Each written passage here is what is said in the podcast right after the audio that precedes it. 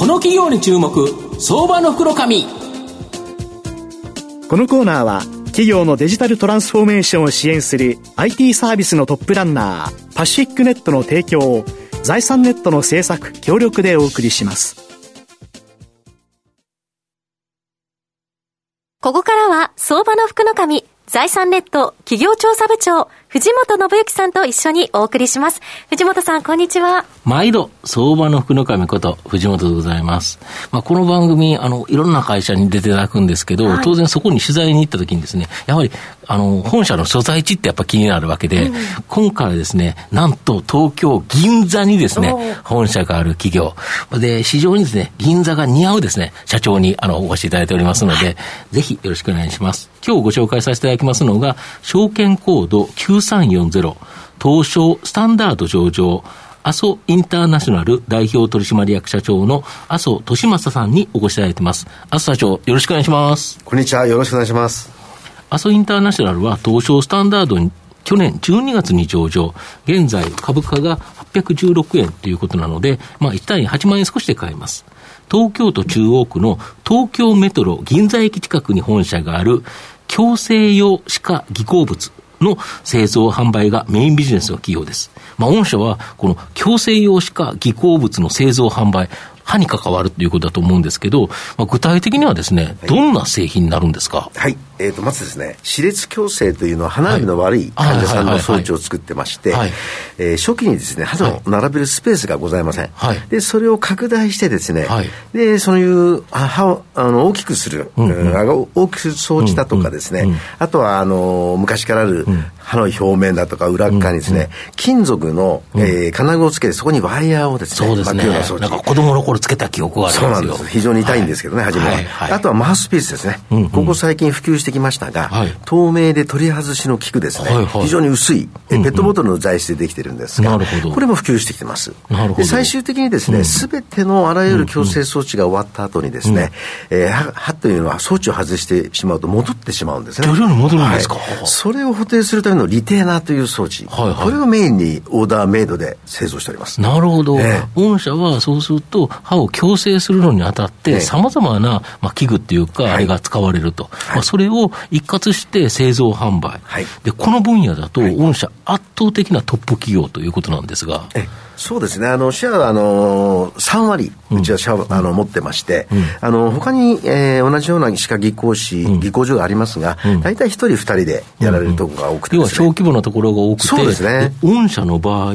この日本で製造する部分、当然あるんですけど、はい、これ、フィリピン、マニラとかにも製造拠点あるんですか、そうですね。そこにあの今250名の歯科技工士ののがいますけどもあの海外のものを作ったりですね、うん、日本の一部特殊なものを作ったりしてます。で当然お客様患者様向けにオーダーメイドだと思うんですけど、はい、今までですね歯型を取るのは、ええ、なんか子供の時取ったような気がするんですけど、ええ、なんか粘土のようなものをべちゃっとつけて、え、まあ、それを外して、また入れあの石膏が入れて、なんか作ってたという感じなんですけど、最近だとカメラ撮影した 3D データ、はい、で 3D プリンターで歯型を作成する、はい、そんなこともしてるんですか？そうなんです。あの、最近ですね、うん、航空ナースキャナーと言いまして、はい、歯ブラシのちょっと大きい先端にカメラがついてまして、はいはい、それでですね、あの粘土のような撮らなくてですね、ずっと写真を撮りまして、そのデータがですね、パソコン上に出るんですね。で、そのパソコン上に出たデータを 3D プリンターでプリントして、そこに矯正装置を作ると。なるほど。それで、そしたら歯がそのまま再現できると。そういうことがありますね。それはすごいですよね。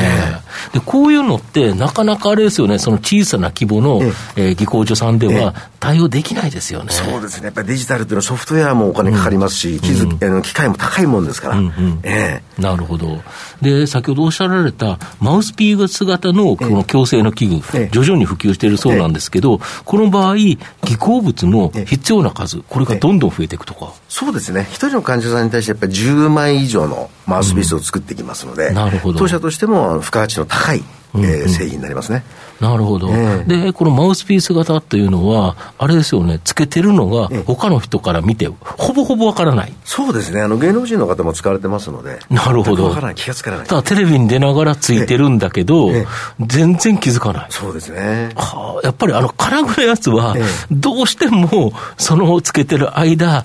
ちょっと見栄えがっていう感じがしますもんね。そうですね。なるほど。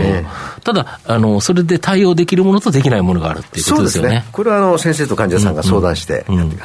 なるほど。で、国内で、その患者さんというのが、どれぐらいの数おられるんですか、患者さんの数はですね、うん、非常に今増えまして、うん、えー、30万人だったんですかね。うん、なるほど、はい、それぐらいあって、で、それが徐々に、まあ、ちょっとずつ今増えていってる。そうですね。で、やられる方は女性が多いんですか、そうですね。女性の方と若い人が多いですね。そうすると若い女性が、やはり、まあ、歯並びを良くして、見栄えを良くしようと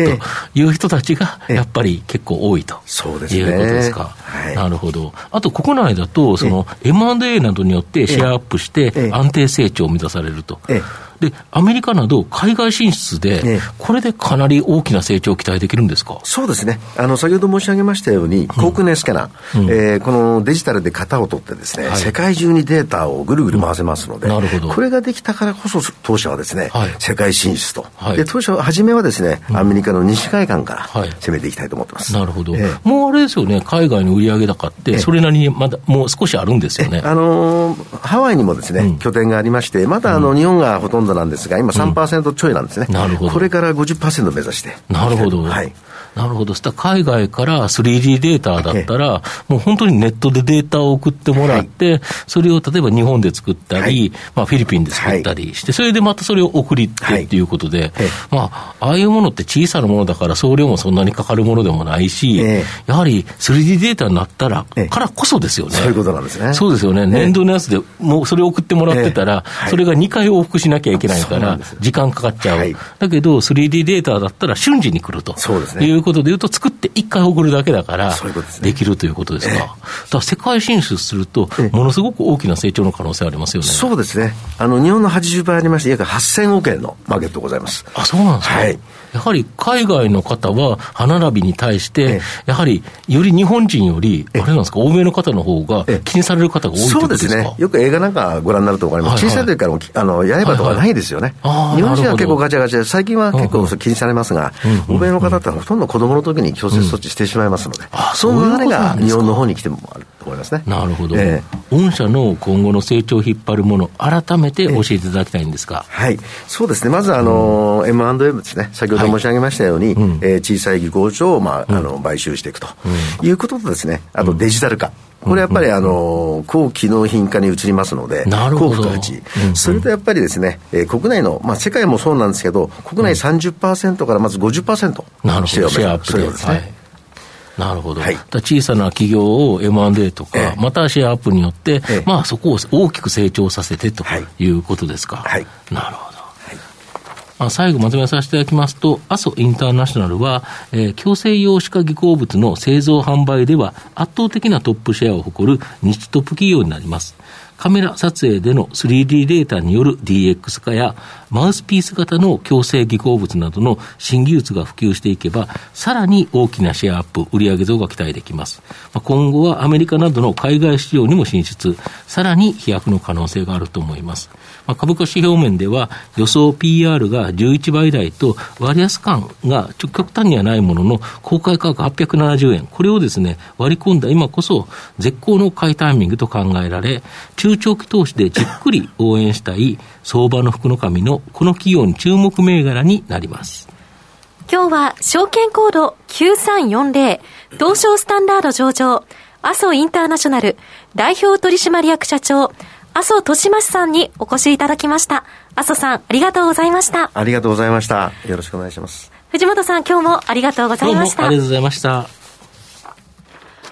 企業のデジタルトランスフォーメーションを支援する IT サービスのトップランナー、東証スタンダード証券コード3021パシフィックネットは、パソコンの調達、設定、運用管理から、クラウドサービスの導入まで、企業のデジタルトランスフォーメーションをサブスクリプションで支援する信頼のパートナーです。